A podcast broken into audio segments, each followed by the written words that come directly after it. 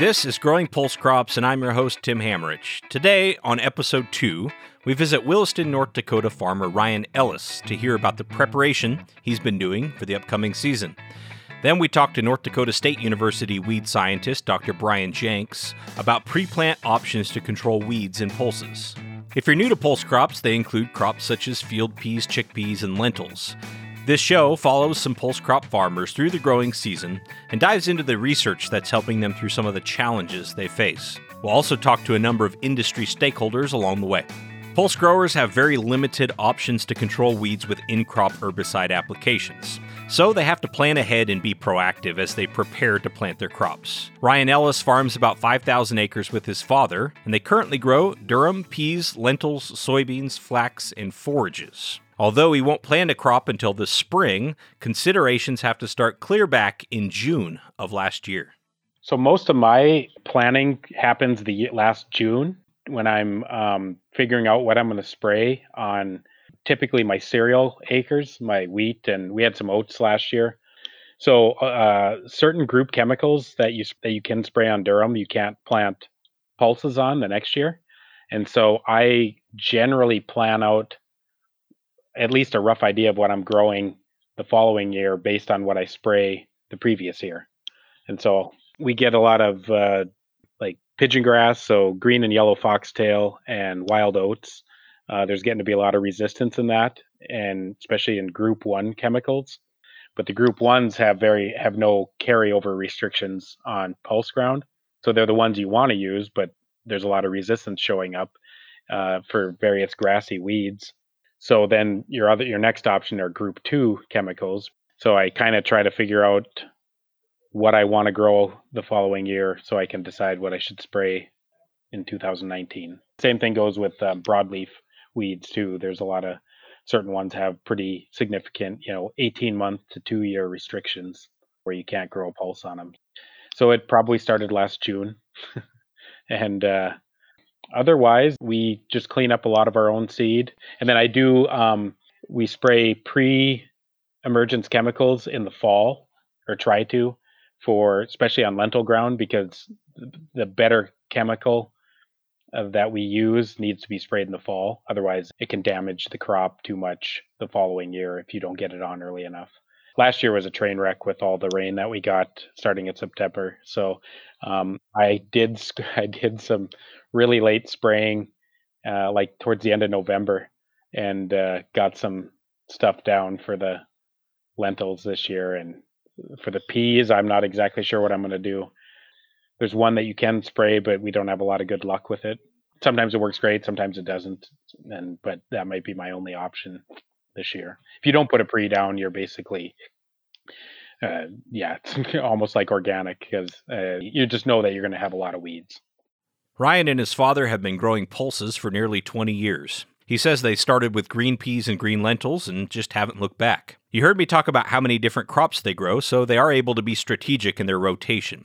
However, it's still critical that they understand and utilize the chemical tools at their disposal. I asked him to share more details about which herbicides were working for him. Valor, I guess it was a generic called Panther. Um, Valor is the chemical name. And then there's Prowl H two O is the uh, is the one that you can spray in the spring. You can spray in the fall too. It seems to like it works better if you spray it in the fall, but uh, I've just I've never had a lot of great luck with it, but it's definitely another option. And then I think there's a new Valor label or a new Valor E Z or formulation that's labeled for spring use and peas. So um, if the snow leaves here pretty soon, we warm up a little bit, I might actually try to get some of that down as early as I can. Give it a try. I've I just I've liked Valor a lot better for weed control. Seems to work better. Ryan mentioned the snow. In a place like North Dakota, you don't always get a very long growing season. Luckily, Ryan said they've never not had a window in which they can get a spring application down. However, they have found ways to get creative when necessary. So in peas, a lot of times what we do like the last few years, we we seed them and they take a long time to come out of the ground, a couple weeks usually, especially if it, and if it, the colder days might take almost a month for them to come out. So we'll seed them and then we'll wait as long as we dare, as long as the weather looks like it's going to hold. And then we just let, um, you know, if we can wait a week or ten days, and then we do our burn down.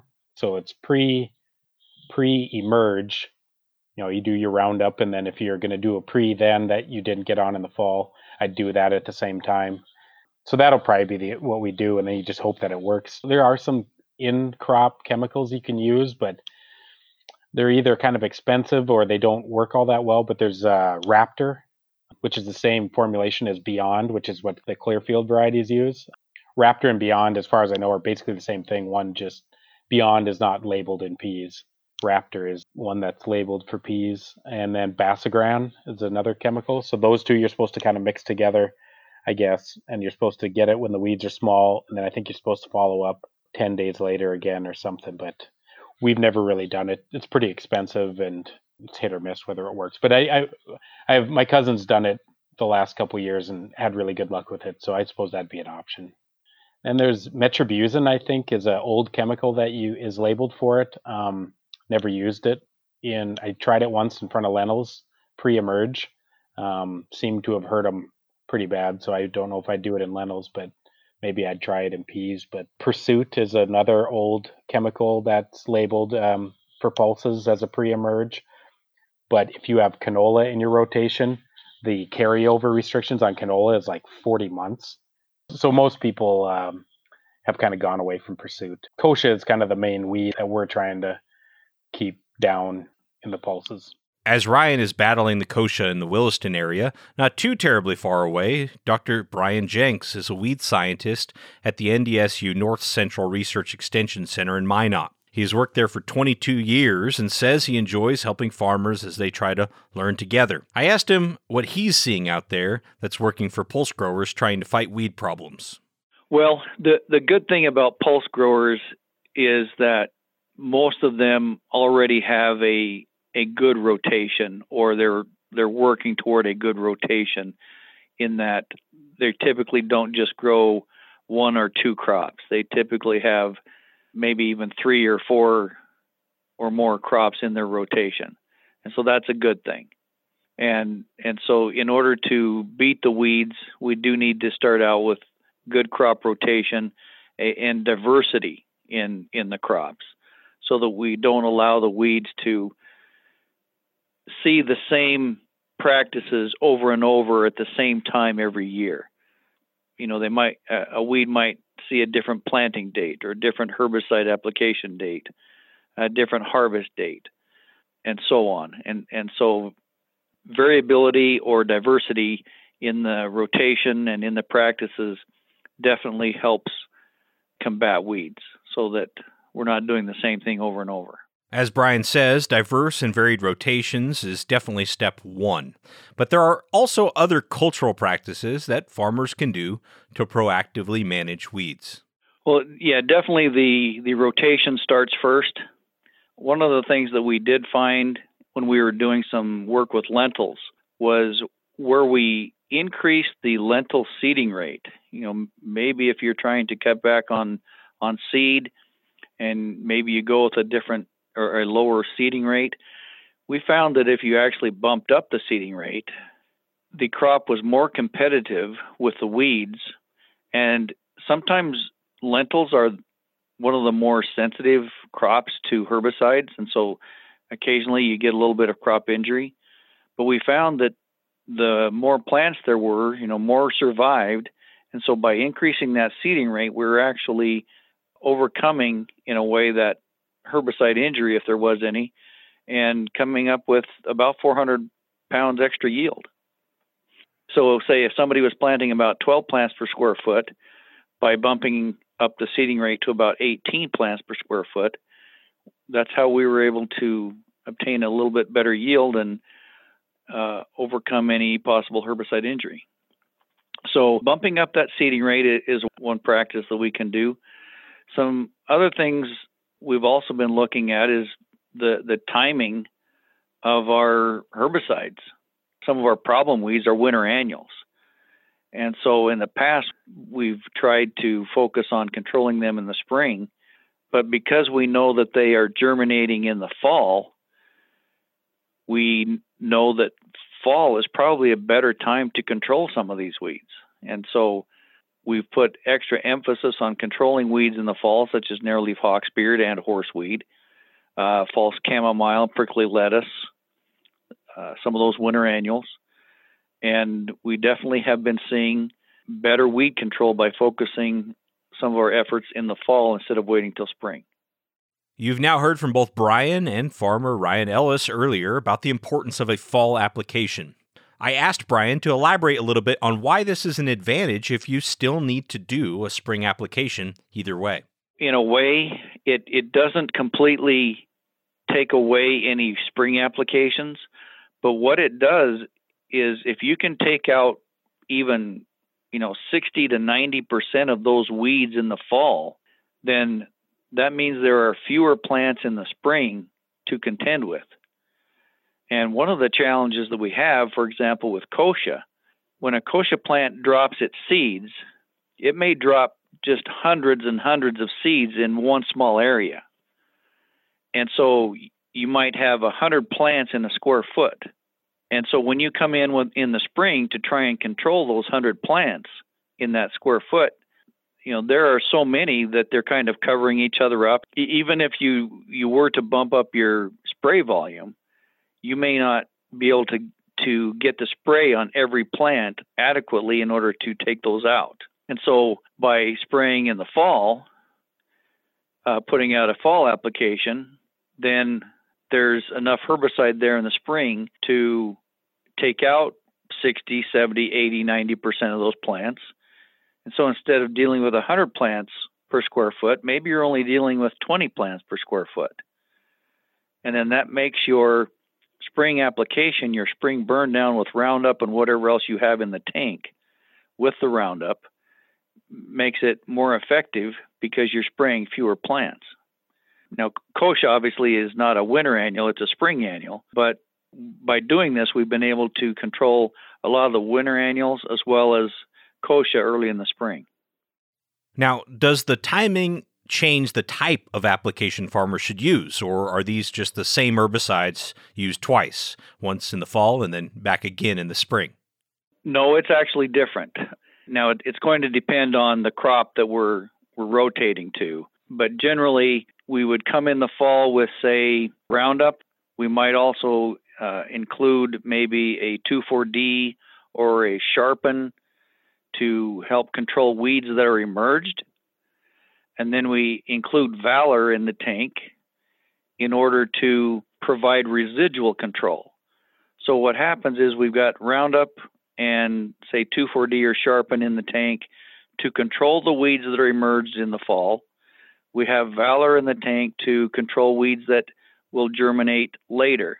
So we might target, you know, anywhere from uh, late September to uh, mid-October or so time frame. So we've got a couple of products that control what's emerged, and then the Valor to control what emerges later.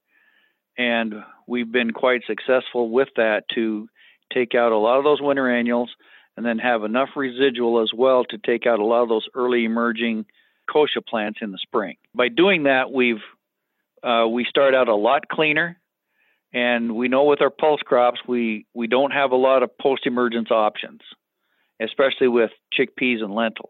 And so that's that's why it's so important to start as clean as we can. Like everything in farming, there is no one-size-fits-all.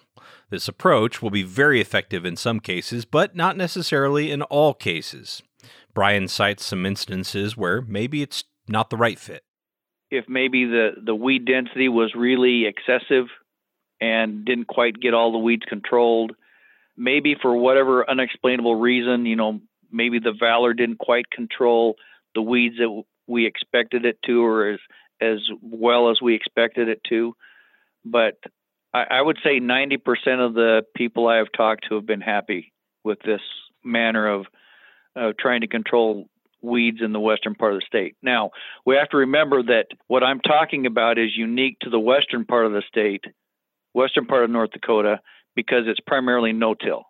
This the same thing that I'm talking about uh, for any any people that are growing peas in the eastern part of the state may not work the same way because they're using conventional tillage.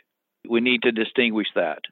In conventional tillage, yes, you probably would not need to do this because you're using tillage to take out those winter annual weeds. And so more of your problem weeds are going to be spring annual weeds, and, and you probably wouldn't do the fall application unless you're targeting, say, a Canada thistle, a, a perennial weed, uh, which we see much better control of Canada thistle when we spray a good rate of Roundup in the fall to try and take those out. Uh, but so so the, the way we target the weeds would be a little bit different in the east, where we've got conventional tillies, than we do in the west with no-till.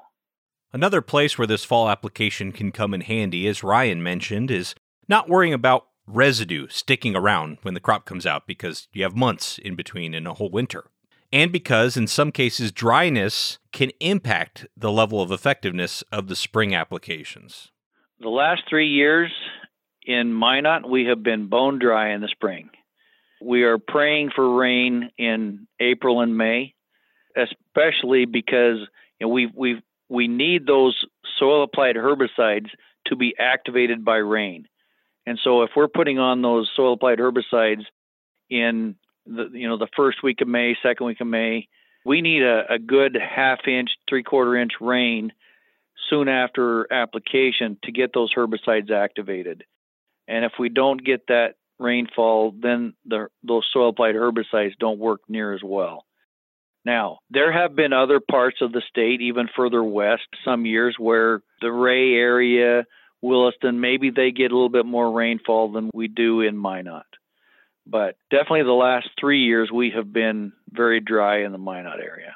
Because the types of weeds that pulse growers battle are going to be different from region to region, Brian details the major problems in his area of western North Dakota. The weeds that growers are having the most questions about, I guess, are the ones that we target. For example, the last few years, we've been seeing a lot of problems with narrowleaf hawksbeard in the western part of the state and in eastern Montana. And so we've spent uh, some time focusing on that one. Uh, horseweed is a, another one that has shown up that's tended to be a problem. It didn't used to be a problem, but now it is glyphosate resistant. And so we have needed to find some other solutions for it. Kochia is another glyphosate-resistant weed that has been around forever, but because it's glyphosate-resistant, we again need to find some different solutions for, for that weed. Also, wild oat and green foxtail, we've got more and more resistance showing up with those, uh, specifically to Group one and Group two herbicides. So those are some of the areas that we've been focusing on for pulse crops. Brian mentioned the R word there, resistance. We're going to focus on resistance on a future episode of this podcast, so please make sure you're subscribed in your favorite podcast player. To round out this conversation, though, on pre-plant applications, I asked Brian if there were any new chemistries that might bail us out of this challenge with glyphosate resistance. Unfortunately not. There are very few new chemistries coming out anymore. There is one new chemistry. It will be renewed to the market. It's a herbicide called Tuff that was labeled about twenty years ago, but then Syngenta took it off the market, likely due to limited sales, especially after Roundup Ready systems came to the market. So I think it was about in two thousand three or two thousand four when Tuff was removed from the market. And there is a Belgium company called Belchum that is actually bringing it back to the market. Unfortunately, it is not going to be available probably, or at least registered, until July of this year, of twenty twenty. And so it wouldn't be available for use until twenty twenty-one. Now, this herbicide called Tuff is only used for chickpea, but it will be a valuable product in that it controls broadleaf weeds. Uh, will control kochia, pigweed, lamb's quarters, and several other weeds. Unfortunately, it does not control wild buckwheat, which is a big weed in, in the pulse crop area of western North Dakota. Uh, but it will be a good product for us to have. We don't know what the price is going to be. Hopefully, it will be reasonable. Uh, but that will be probably the only new chemistry that we'll be seeing in the foreseeable future coming into uh, pulse crops. Well, thank you so much to Doctor Brian Jenks and to Ryan Ellis for taking the time to be part of the Growing Pulse Crops podcast. We'll check back in with both of those guys later in the growing season as we talk about resistance and in-crop herbicide options. We have a lot more great information coming your way through the twenty twenty growing season. Please subscribe and tell a friend who's also interested in pulses. This show is brought to you by the Pulse Crops Working Group with support from the North Central I P M Center. We're releasing two of these every month throughout the growing season, so we look forward to bringing you your next episode very soon.